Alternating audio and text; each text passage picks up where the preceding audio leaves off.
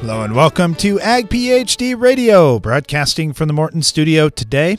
I'm Darren Hefty, uh, joined here by my brother Brian. We're going to be talking about increasing organic matter in the soil. Man, there's so many good things about organic matter. We're going to talk about how you can influence that in your soil and by doing so, slightly increase your cation exchange capacity. We get questions quite often about, all right, my cation exchange capacity is this. How can I change it? Other than hauling in different dirt into your field, increasing the organic matter is the one thing that you do have control of. So we'll talk about some of the decisions you can make on your farm that would improve that. We'll also tackle any agronomic questions you may have. You can give us a call throughout the show at 844 44 Ag PhD or send us an email radio at agphd.com or find us on Twitter, AgPhD Media, Brian Hefty or Darren Hefty.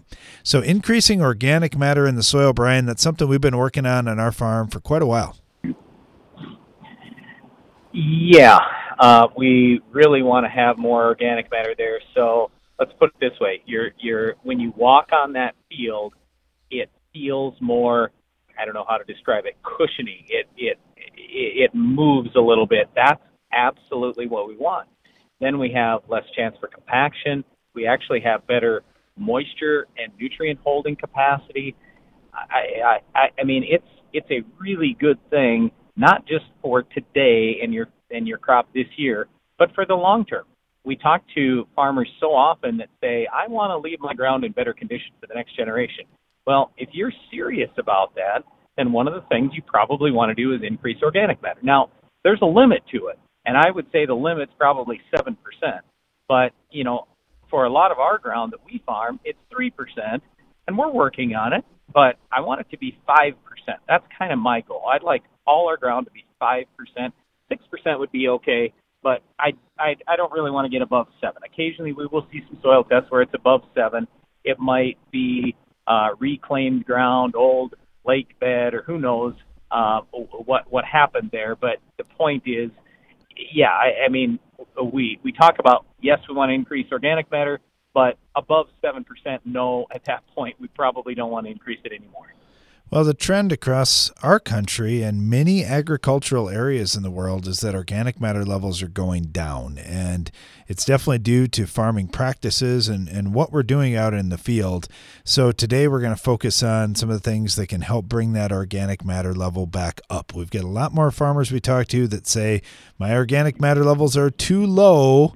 I need to get them up. Than farmers that we say, well, my levels are so high, I need to bring them down. I, I don't know how many calls like that we take, Brian, but it can't be very many.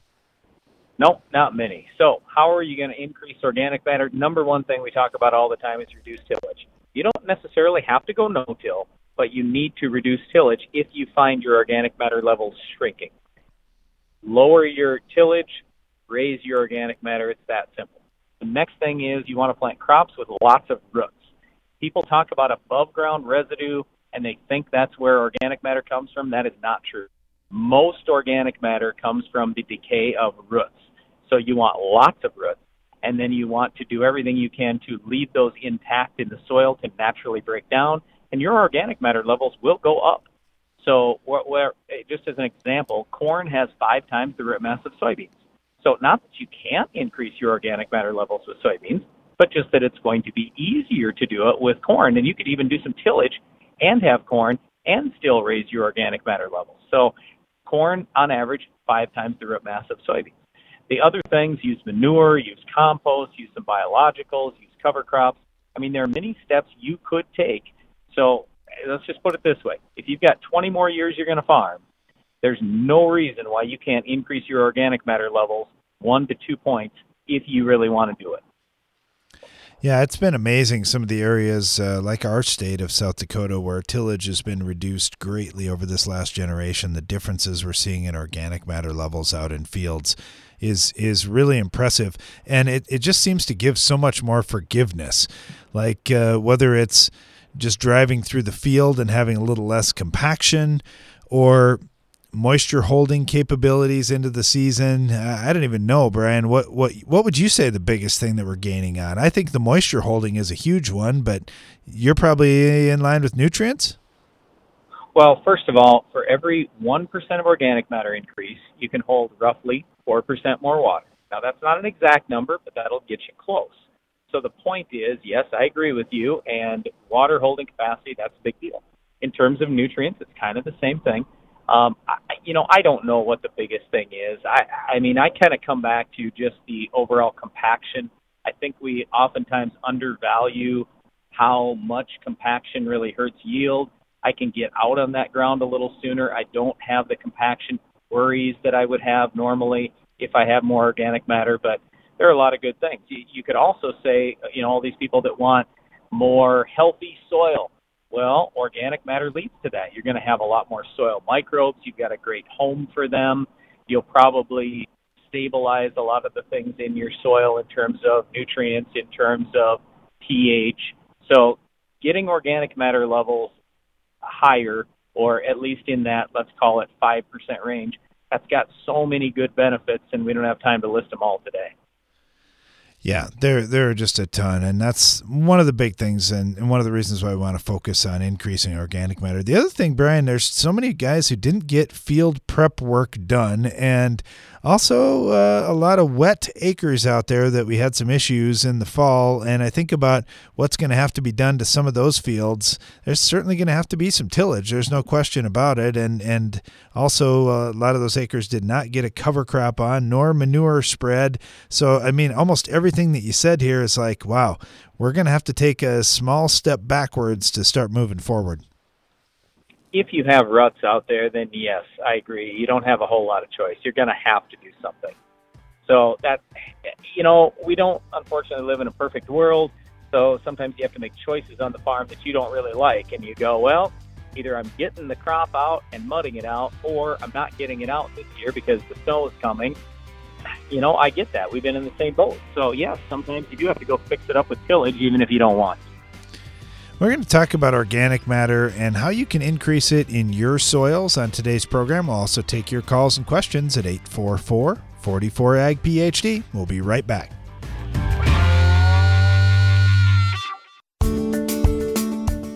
White mold, sudden death syndrome, root rot. If you raise soybeans, it may seem like you have all the cards stacked against you when it comes to disease. But did you know there is a new cost effective seed treatment which can help prevent all three? Heads Up Seed Treatment offers a new proactive approach for dealing with fungal and bacterial diseases. Compatible with other seed treatments, hedge your bet against disease this spring. Ask your dealer for Heads Up today. To locate a dealer, visit headsupst.com. Worried about glyphosate resistant weeds and grasses in your corn? Unleash the power of new Impact Z herbicide and get the early post application advantage you've been waiting for. Save $3 per acre when you combine Impact Z with a qualifying insecticide purchase. Go to buy2save3.com for details. Buy 2 Save 3 is a service mark and Impact Z is a trademark owned by Amvac Chemical Corporation. All rights reserved. Impact Z is a restricted use pesticide. Always read and follow label instructions. Want to cut production costs without losing yield? Brian Ryberg from Buffalo Lake, Minnesota has done just that. Here's his story. We began using a soil warrior on our farm the fall of 2014. We've seen many benefits from better water infiltration, a lot less hours on equipment, fuel, able to reduce our fertilizer side. So it's really simplified our operation. See what makes Soil Warrior different and better at soilwarrior.com. Give your corn a strong defense against stress throughout the season with MycoApply Endoprime SC. MycoApply Endoprime SC uses four specially selected species of mycorrhizal fungi to protect your crop against stress. That means more access to water and key micronutrients while building a healthy soil structure for stronger crops for years to come. Stronger corn starts beneath the surface. Learn more about MycoApply Endoprime SC at endoprimecorn.com. Always read and follow label instructions.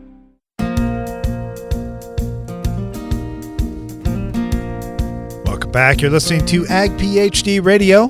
We're broadcasting here from the Morton studio today and taking your calls and questions at 844 442 4743. We're talking about increasing organic matter levels in the soil. And we've got Chris Lerson with Case IH with us right now. Chris, how are you doing today? I'm great, Darren. How are you? Good. So, how'd you survive uh, the crazy weather of the last week on your farm?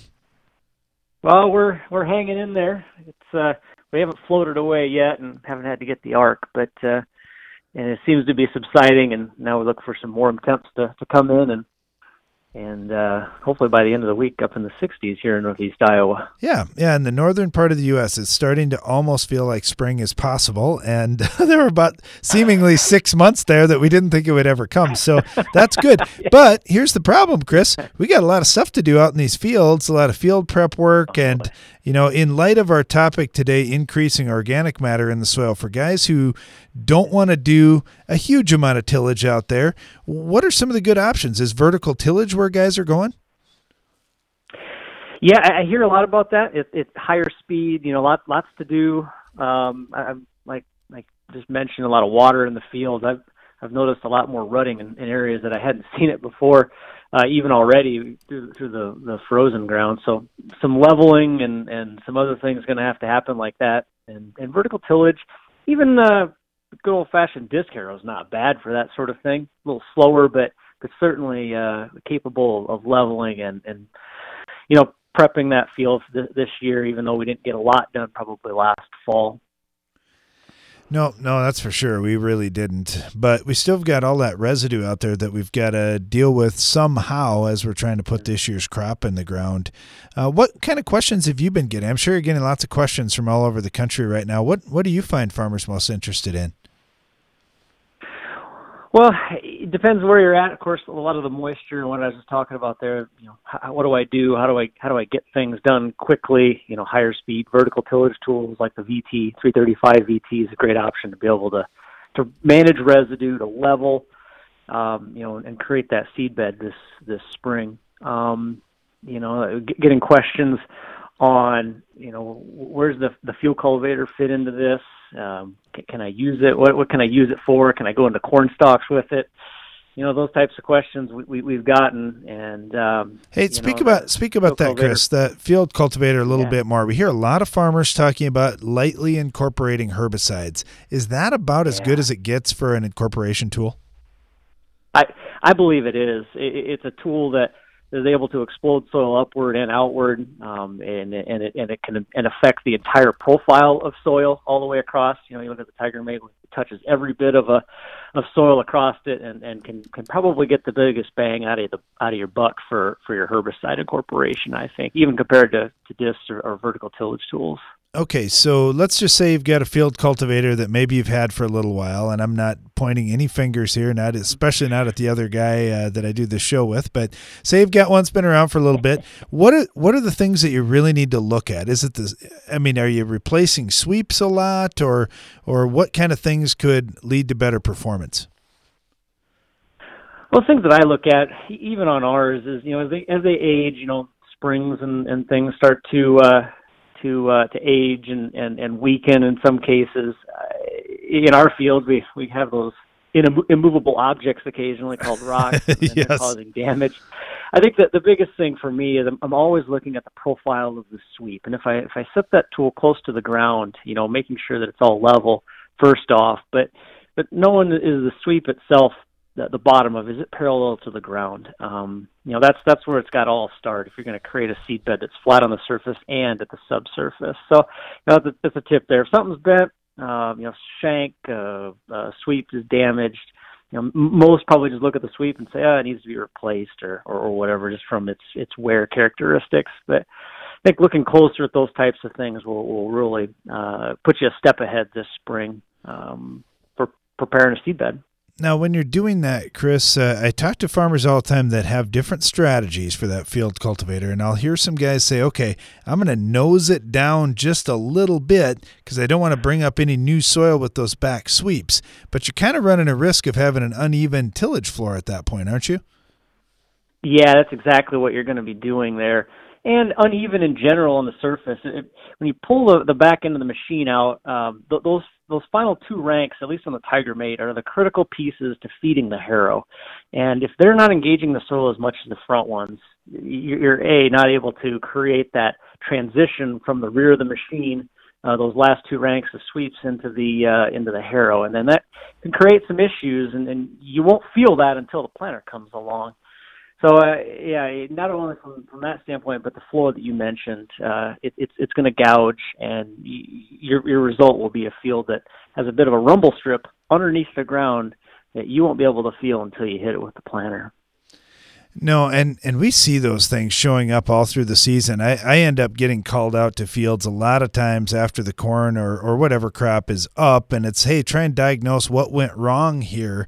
And when it goes back to a tillage problem, I can tell you uh, probably 99% of guys that I talk to are not really happy about that. It's like, what? I can't fix this. It's something I just yeah. got to live with now all year. And you know what? It's probably not just that field either. They probably ran the same tool, set the same way in another field.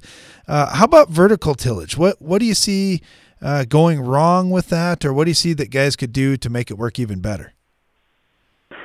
Well, I think a lot of times it's the settings of the tools that, that I see. Um, just you, know, you, you look at like the the 330 turbo the 335 VT they've been extremely popular tools many are looking at those tools well if i if i nose the tool down it'll engage the ground a little bit more you know and and really penetrate um and really with any tool that has an angle to the gang you know when you do that you you create this this penetration in the front, but the back again can't level. It's much like my Tiger Mate example that I just gave. You know, I, I see a lot of that where if I just engage it in the ground a little bit harder in the front, a little bit more steep in the front, it'll it'll it'll penetrate, but my rear comes out of the ground just a little bit, and it creates that unevenness.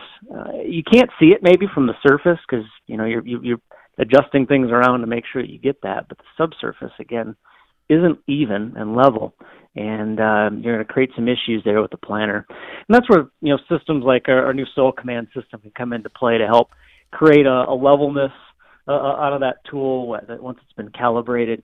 You know, we have the ability now to bring the, the controls of that machine into the cab, and and you know those things like that, that technology that, that we're starting to see in the industry and in soil management really can help us there. I, I agree. I, I love where we're heading with technology now. I don't think it's ever going to replace somebody out there digging in the dirt a little bit just to make sure and to ground truth it all. But I, I don't know. We've got to use all these tools. And I think the other thing, too, like for, uh, I get so many questions about what happens when you have the autonomous tractors and, and that's a reality. I think that just means, hey, we're going to be, instead of sitting in the cab, we're going to be out there in the field doing some digging and, and checking to make sure it all works. Is that how you envision it going too?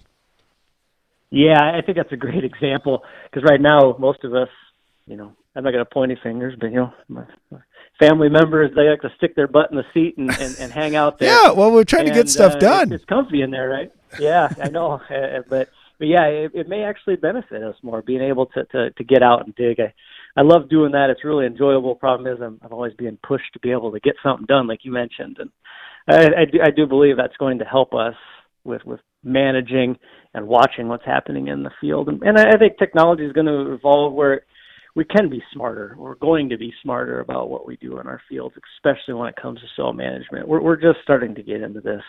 Yeah, I agree. And probably the number one question I'm expecting to have over the next few weeks here is hey, is it too wet to? And whenever someone asks me that question, my answer is yes. I just cut them off right there. I'm like, yes, yes, it is. Yes, it is too wet. Yeah. Because yes. that's going to be tough. the question, it most certainly is. Yeah, it, it will be. It'd be tough to answer that question, and and you know, I, I think there's a lot of cases where we asked ourselves that question last fall. Is it too wet to go combine? And the answer was probably yes, and you just ignored it and went and did it. I, I know that I did. Yeah, I saw some pictures on social media. There was corn coming out yesterday in the Midwest oh. uh, that was still out there. That uh, it, I don't know. Maybe it's rising rivers that caused guys to say, "Wow, I got to go grab it now, or I won't have a shot." Because yeah who knows what's going to happen here in a little bit, especially as we warm up. Been talking with Chris Lerson with Case IH. Chris, good luck on your farm, and uh, thanks for being on the show today. Really appreciate it. Yeah, I appreciate you, Darren, and good luck to everybody this spring. Please be safe. We're talking about building organic matter in your soil, and we'll get right back to that discussion after this. No secrets here. We all know, regardless of the markets, balanced crop nutrition pays. Agro liquid fertilizers have the research, technology, and products you need to grow a great crop. We also have an outstanding team of field agronomists ready to help you determine the best use of your fertilizer dollar. Agro liquid can help you maximize your yield potential effectively and economically. Visit agroliquid.com to find a dealer near you. What do you think of when you hear Palmer Amaranth or water hemp? If you use Fierce herbicide in your soybean field, you don't have to think about them at all. With two effective modes of action and up to eight weeks of residual control, Fierce takes on even the toughest weeds like water hemp and Palmer Amaranth. Take control of your soybean field and get rewarded with Roundup Ready Plus when you choose the proven power of Fierce herbicide. Talk to your local retailer today to put Fierce to work in your fields. Always read and follow label directions. Build with the best. When you choose Morton Buildings for your next farm storage building, you'll experience the Morton advantage at every step, starting before the walls even go up. Since the value of our buildings is in its ability to protect what you have stored inside, we ensure that every component is researched and tested to withstand the elements in all weather conditions. And we back it up with the strongest warranty in the business. Looks better, built stronger, lasts longer. Learn more at mortonbuildings.com. One year it could be moisture stress, another pythium or nematodes. So you need your soybeans to rise ready for whatever the season holds. Now, one simple decision provides coverage on four fronts the Acceleron portfolio, fungicides, insecticides, bioenhancers, and an industry leading nematicide that strikes where nematodes attack. This season, rise stronger with Acceleron seed treatment products. Learn more at acceleronsas.com slash rise ready. Performance may vary. It's important to use proper PPE when handling treated seed. You need a powerful herbicide to fight the war on weeds. Bellum is Rotam North America's mesotrione herbicide, and it fights against the annual broadleaf weeds attacking your cornfields. Winning this battle means higher yields, lower cost to you, and maximized profitability. For long lasting and residual weed control, check out Evinco, Vilify, and our newest mix, Rixa. For application, flexibility, and season long control, that's Evinco, Vilify, and Rixa, powered by Bellum. For more information, visit bellumherbicide.com. That's B E L L U M herbicide.com.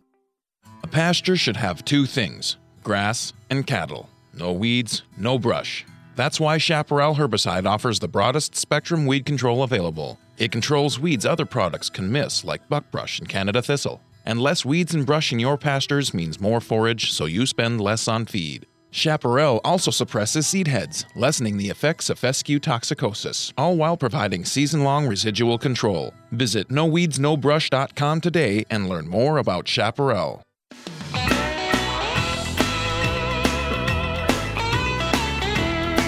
You're listening to Ag PhD Radio, broadcasting from the Morton studio today. Really excited as it's starting to warm back up, and we're starting to think about those uh, spring thoughts and putting winter a little bit behind us. We're talking about increasing organic matter in soils. It's something that doesn't necessarily happen overnight, but wow, we've really been excited about what's happened uh, over well, our generation of farming. Uh, on our farm, we've seen our soil organic matter levels going up and productivity going up and a lot of good qualities there. But curious to hear what's happening on your farm and what you're shooting for. Our phone lines again are open at 844 44 Ag PhD. Got Dave on with us right now over in Minnesota. Dave, how are you doing today? Doing well, thanks. And you? Doing doing quite well. Thanks for joining us. Uh, want to talk a little about organic matter. What are you seeing for organic matter levels on your farm? What what's happened over the time you've been farming the ground? Well, I've kind of a poster child case where I took over the farmland of St. Olaf College here in Northfield. It had had uh, 30 years of continuous corn with moldboard plowing and significant erosion and depletion of organic matter. So student researchers found organic matters in that 1 to 1.7 percent when uh, when I took over. So uh, it was my mission to build organic matter through no-till and strip-till, and so far we're having pretty good results.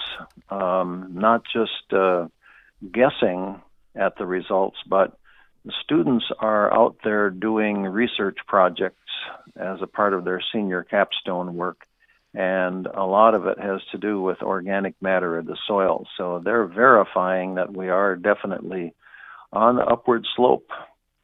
That is really cool. Now, I, I know for our farm, we talk about the water holding capacity where we're at in a drier part of the country. You're a little ways further east. You get a little bit more moisture than we do. And Um, in, a lot of cases, people think, oh man, Minnesota, heavy black soils. What are the soils like in your area, and why is this organic matter such a, a big goal for you? Well, it is a, um, uh, a fact that we have the heavier soils, uh, uh, forest soils, and some prairie soils. And um, um, there is a, a, a good uh, strata of uh, nice productive soil that we have um, uh, loamy, uh, loamy black soils. However, the ability to hold water uh, is significantly degraded when the organic matter is down there through um, uh, degraded from heavy tillage and so on. So it's my thought that uh, here in Minnesota we have plentiful rainfall at times, and then once in a while we run into a flash drought uh, in that August and September time when yes. the crops are finishing. And uh, without the water holding capacity, uh, that can be a very stressful time for crop. Yeah, absolutely. We talk a lot about uh, how important August rains are in this part of the country for achieving soybean yields, or, or basically that last uh, month, month and a half of soybean growth. We we yes. need moisture, and you're right. If we can hold it in the soil, we aren't so beholden to catching rain at just the right time. Yeah. In addition, uh, we have a great deal of drainage tile that has gone in and is continuing to go in and uh, when people uh, ask me while I'm out presenting about uh, farming, uh, well, what about tile drainage? Um, and I think if we can state that we're building organic matter, which is a great vehicle to hold nutrient and water in the soil instead of sloughing it out through the tile lines, that's a real plus in the images uh, that people have about farming. You know, that's one thing that's interesting. Brian talks about this a lot too. When when he gets questioned about drain tile, his first go to is, well, if I can, I'm only putting tile in if I can get more yield, and if I get more yield, how much more water am I going to use? You know, I'm going to use more of that water. I'm going to hold more of that water because now I've got my root system going deeper and I can build organic matter in my soil. And you're right. It's it's uh, not just well, here's one piece and it operates independently of everything else. It just manages water. It really does allow our plants a better chance to grow. It allows our soils a better chance to hold uh, maximum capacity of water and so forth in there too. So yeah, I like that approach. That's that's really good, and it's kind of neat too, Dave, that you got a college right there, and they're out digging around and checking your work. So do you feel uh, under a little bit of pressure out there, or are you just pretty proud because you know you're making the right choices? Uh, no, I've uh, I'm I'm a, a retired educator, so I've never felt that uh, students digging around in my ground is anything uh, less than a, a really great learning experience for them as well as for me. So I welcome people to come out and take a look at what I'm doing and ask questions. Uh, it's a, a, great vehicle for me to make better decisions based on their uh, research. And sometimes, uh, uh well, for example, we tiled a field, a uh, 20 acre field, and uh, the St. Olaf students had done organic matter research for four years before that, and with one significant tillage event to uh, level out the tile lines, we lost a half a percent of organic matter in one one spring time of aggressive tillage to wow. uh, straighten out the field and uh, that was that was surprising and uh, kind of disheartening for me. Yeah, yeah, no kid. Well, and and we hear about that. Uh, I, you're not the first person that's told me that that we can make one big bad choice, or which doesn't necessarily seem to be bad, but the way the weather plays out and everything else, it, it could turn bad. And uh, and it can really set you back for a long time. And I think about where you're at and, and where you're talking about farming. There's so many farmers that I talk to that say, well, hey, the moldboard plow is just what you have to do in our soils. We've got heavy soils. You have to do that to farm. You've got to blacken things up. But then I see what you're doing and how it's going completely against the grain and w- which really draws me to it that okay when you got the guts to try something different based on principles that are sound uh, you can make a difference. Are you seeing other farmers in your area that are converting and, and trying to do more the way you are? Oh, it's a it's a, it's kind of a slow process.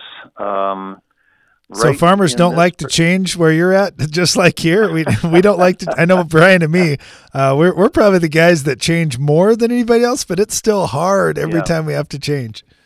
Yeah, well, I've been no-tilling for uh, oh, about 23 years, and uh, I'm beginning to see more and more of my farmer colleagues who are looking at what I'm doing. I have uh, I've mentored probably a dozen people through the process of moving to strip till.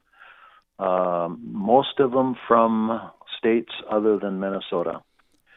But uh, there are a few who take a look at uh, the no-till soybeans that I plant, and they think, "Jeepers! If I can get by without doing all that fall tillage, I'm going to do it and save money in the process." Uh, I just worked with a, a neighbor of mine who went out and bought um, a nice no-till drill, and this fall was the first fall that he did not rip his corn ground, and he said it just feels weird not to be out dragging the ripper around. Yeah, I I see that even on our own farm when Brian and I started doing a lot less tillage. My dad was from an area where heavy tillage and black soils were exactly what you had to do and when he would see the corn stalk sticking up in next year's soybean crop, he he's just like, "Oh, I know you guys I know you guys are probably on the right track here, but it's still hard for me to look at." Yeah. Well, something that the St. Olaf students have found is uh, that with tillage comes the need to do more tillage in some of the heavier soils and even in some of the lighter soils that I farm. Um, it uh, it becomes apparent that if you're working that ground hard, uh, it's going to show signs of needing more tillage. And what, what they explore is uh, something called aggregate uh, qualities of the soil, aggregate stability. And what that does is to allow um, planters and various other tools to put the seed in the ground much easier than if it has been worked and worked and the soil is compacted.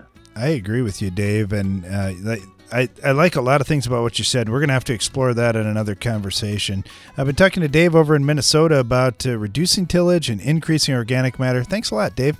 Stay tuned. We'll be right back.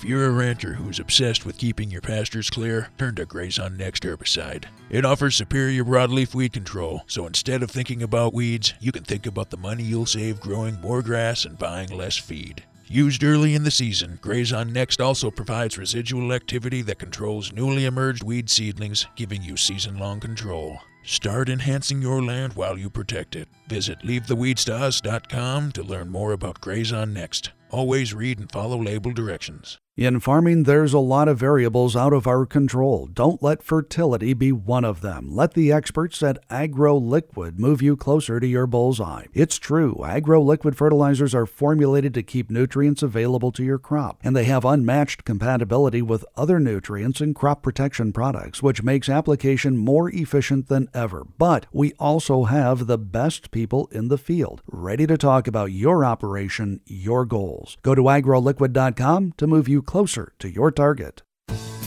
Your independent spirit is more rewarding than ever before. Unlike incentive programs that require growers to purchase a particular seed brand or to bundle certain products, the FMC Freedom Pass program rewards you for making the best choices for your fields.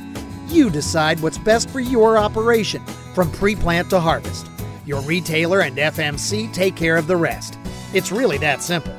The exclusive agronomic rewards, performance assurances, application innovations, and product financing of the FMC Freedom Pass program make it easier to protect your crops and cash flow. That's what we mean when we say we give you more freedom in the field. You'll experience more control and confidence too. Generics and imitators can't promise that. Visit your authorized FMC retailer or FMCFreedomPass.com to calculate your potential financial incentive and learn more. In farming, getting things done early has a way of setting you up for success, like using Corvus for an early season win over weeds. Corvus keeps even the toughest weeds from gaining a foothold. Multiple sites of action deliver superior control of emerged weeds. And later, Corvus reactivates with just a half inch of rain to take out any new weeds that may have sprouted. So get an early season win against weeds with Corvus for end of season rewards. Always read and follow label instructions. Corvus is a restricted use pesticide. High yield corn growers know that feeding the crop and soil are keys to maximizing yield potential. Nutex EDA and Reverb are specifically formulated to help manage limiting factors associated with today's farming conditions. Nutex EDA works within the plant to support nutrient mobility and utilization.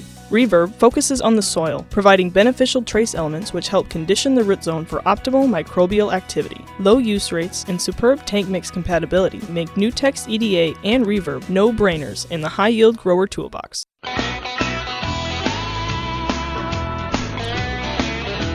Listening to Ag PhD Radio, broadcasting from the Morton Studio today.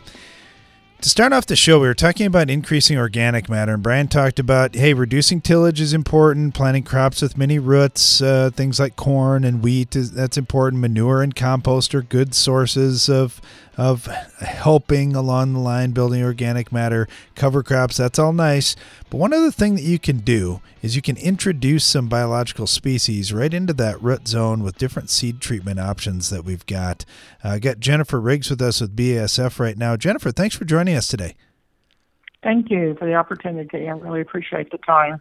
You know, you've got some new tools now at BASF, and uh, all this in this era of mergers and acquisitions. BASF has been the big winner, as far as I can tell, especially when you look at some of the things on the seed treatment side. What what exciting things uh, do you want to talk to us about? Yeah, so I think I really, you know, I think about when we think about organic matter, and I, I listened to your um, guest right before me, and it's it's obvious that over the last few years, maybe the last 50 to 100 years, we, as we started uh, putting farmland out where native pastures were, we've really have affected the levels of organic matter out there, right? We've, we've done things that certainly aren't what we call natural any longer. And so organic matter levels have been reduced by 40 to 60%, depending on where it was when Lewis and Clark came through. Um, out there in the cornfields and soybean fields of central and northern uh, U.S. today. And so I think at BASF we've looked at how can we deliver uh, on the seed treatment something that would help enhance uh, be able to utilize the organic matter that's there today and help uh, make the organic matter that uh, growers need to maintain work more efficiently for them. So at BASF, we have some seed treatments that are certainly biological in nature. One of those being Votivo 2.0, where we've combined um, two biological products with the insecticide Poncho to help uh, growers um, bring a healthier plant early in the season from uh, utilizing organic matter just a little bit more efficiently. So the last component we added to Poncho Uh, we added a new bacteria that actually delivers um, the ability of the uh, plant debris in the soil to become more efficient food for the native microbes there.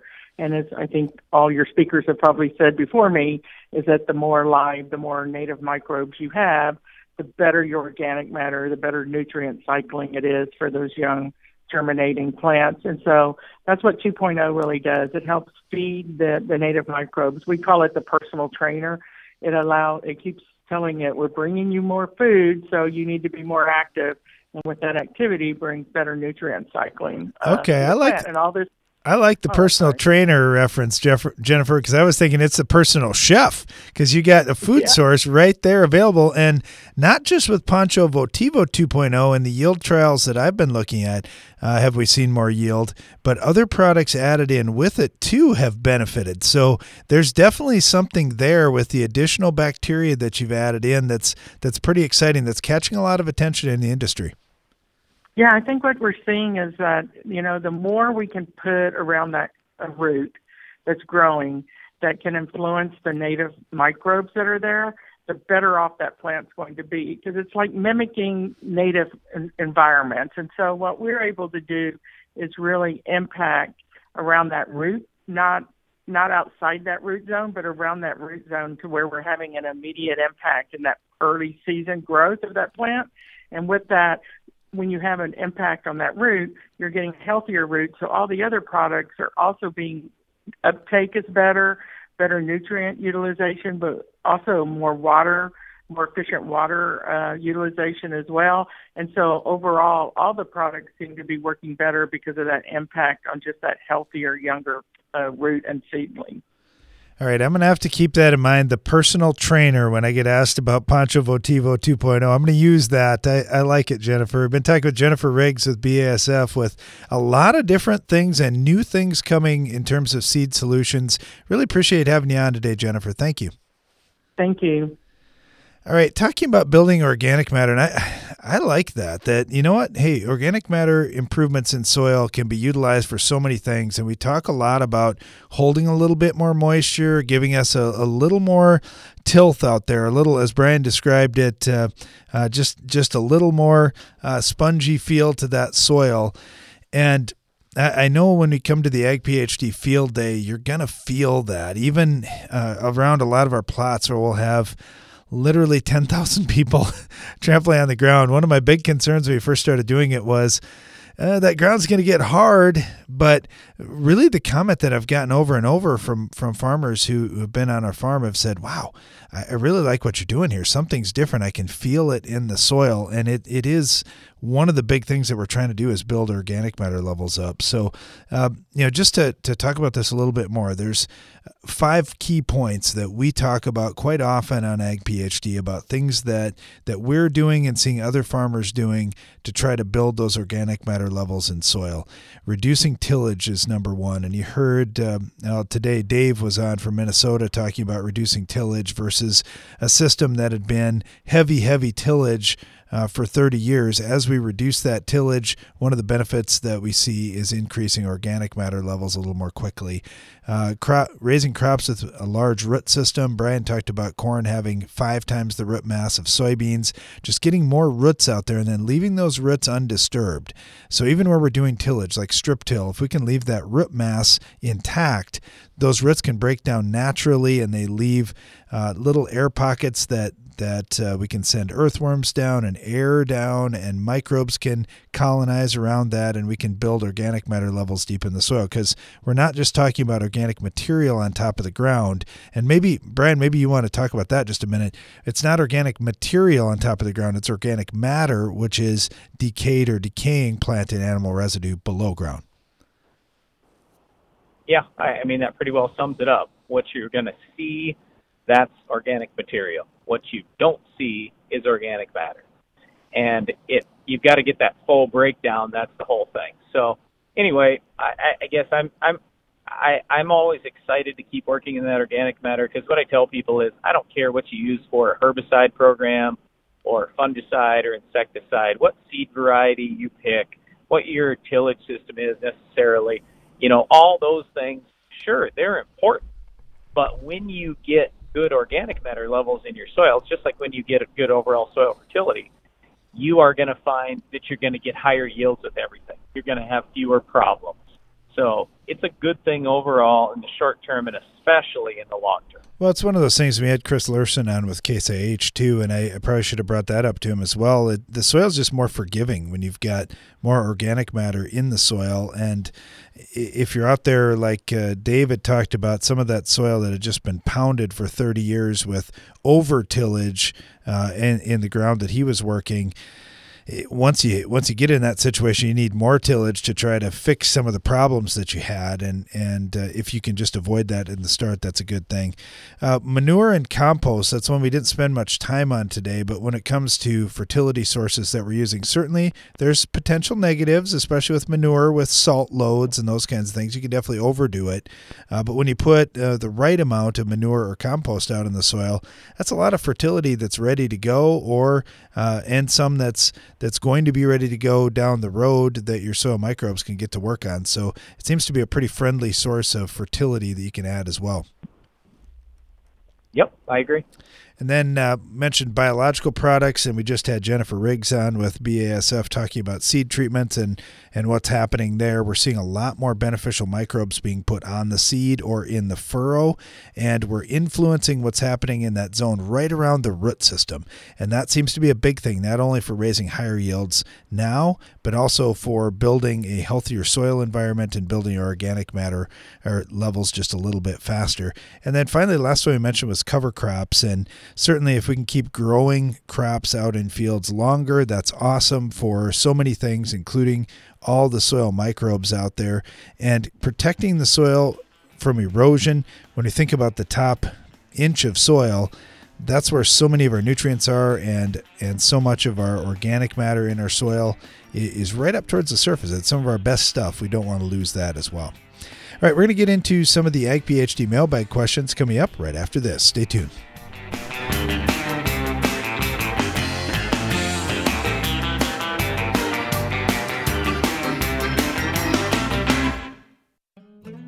Every farmer knows that in order to be profitable, you need to maximize the return on your crop input investments. Hi, I'm Scott Harms, an ag risk specialist with Grain PhD.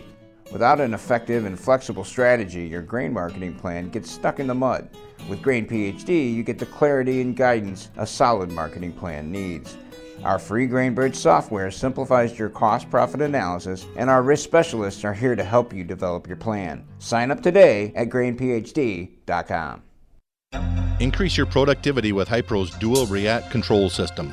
The dual nozzle body design allows you to drive at the speed you want while maintaining the rate and droplet size you need. Hypro, helping you spray better. Interested in strip tillage? You should know about the Soil Warrior from ETS. With one pass efficiency, optimized nutrient placement, and reduced production costs for higher profitability, the Soil Warrior brings the future to your farm. Visit soilwarrior.com to learn more.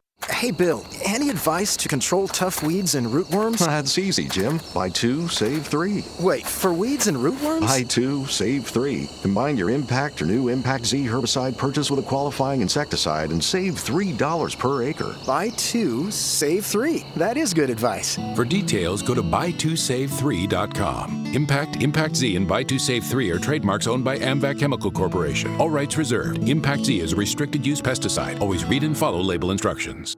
Your grain bin fans can cost you a lot. High electric bills from running when conditions are not ideal, shrinkage from overdried grain, and spoiled grain all take money out of your pocket. With the STEPS GMS app temperature humidity switch, get your bin fans to start making you money. Only run fans when the conditions are right. Eliminate shrink and spoilage in your bins. Deliver grain in top condition at market moisture. When every dollar counts, you need STEPS GMS. Contact us today at stepsgms.com. You know what's convenient? If you're a soybean grower, what's convenient is Zidua Pro herbicide. That's because you get fast and complete burn down together with up to two weeks longer residual than other herbicides and three sites of action for broad spectrum weed control, plus built in resistance management.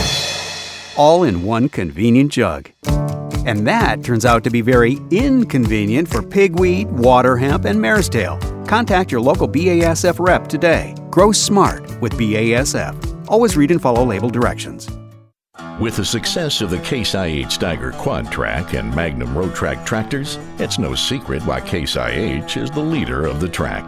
So it wasn't surprising when the competition started imitating us, because Case IH offered the first five axle design to give you more power to the ground with less berming and compaction, all to help you be more productive. Still, we're flattered. In fact, if we weren't already red, we'd be blushing. To learn more, visit caseih.com slash tracks.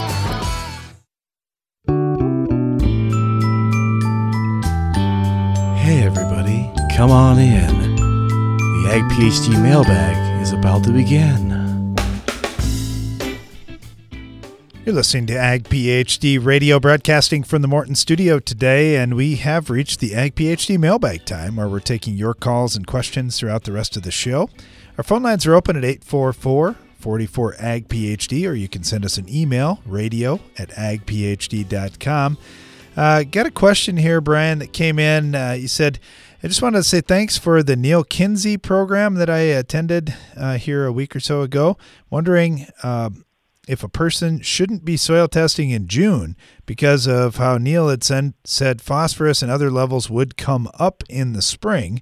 I was also wondering what you thought about the spring testing uh, and also soil testing the soybeans in June for what you're going to fertilize on corn the following year, if that would be accurate.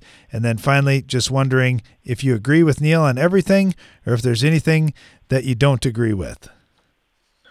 Okay, well, we could spend the next 10 minutes talking about all the stuff that Easy. you just said. But the first, yep, the first thing I want to say is you got to keep in mind when Neal or anybody says levels will come up in the spring, they're talking about areas that have an actual spring. We don't. So when we're in the upper Midwest, we have winter and we have summer, and that's it.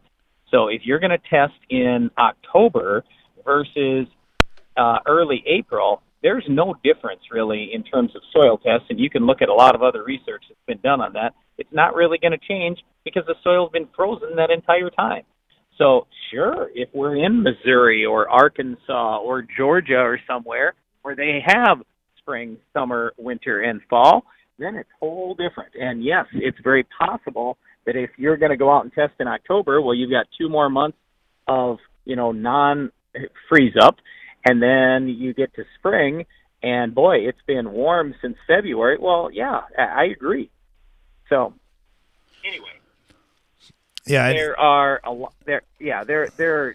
I, I don't know. Don't don't There's- get too worried about that. Yeah, and there's so many fertility things. Uh, you know, for the most part, we really like what Neal's doing, and that's absolutely why we were, we're working with him. You know, the the one thing I think Brian would probably disagree on is the potash, just because we've actually been able to build potash levels on our farm, even when our pH is high. But uh, it's not cheap or easy to do, and I think that's what Neal's getting at too.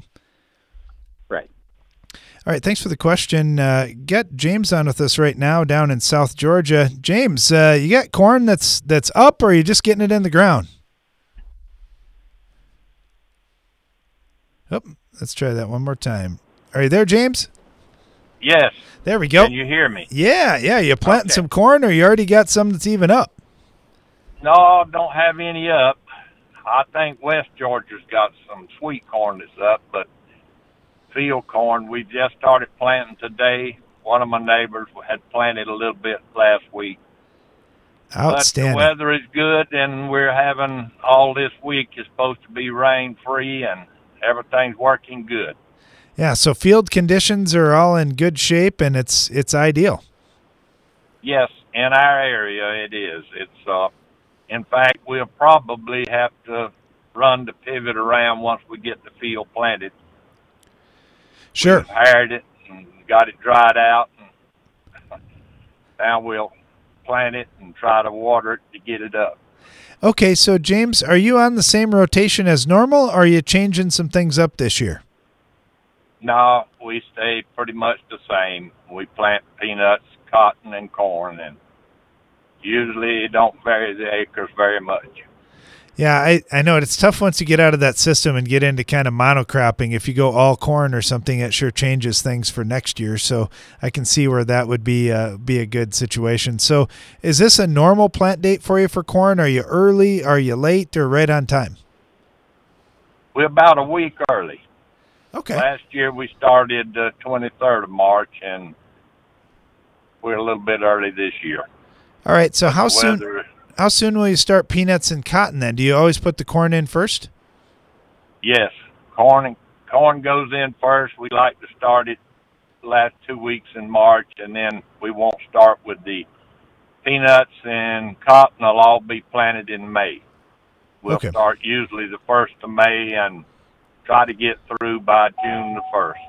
Yeah, we're not exactly an ideal peanut or cotton country here in South Dakota. We we did have both on our farm last year just for some little show plots, and I, I've learned this by experience that it needs to be warm when you put those crops in the ground. Yes, especially peanuts and and cotton. You you don't want to plant it when it's cold weather or whenever you don't have enough moisture. Yeah, it's been fun talking to guys in the South. The the corn has been much more forgiving. Even the soybeans have been much more forgiving than what peanuts and cotton have. So it's it's kind of neat when you get to try out some of those different crops. Yeah, well, we're used to these three crops, and we've done it all our life. And we don't we don't seem to change much. well, I just keep raising more and more yield, and that's fine because I, I like eating peanuts and, and peanut butter, and uh, certainly a big proponent of corn. And I wear a lot of cotton clothing, so you just keep it up, James. That's a, that's a good deal. All right, good talking. All right, you bet. Thanks for calling. Really appreciate that.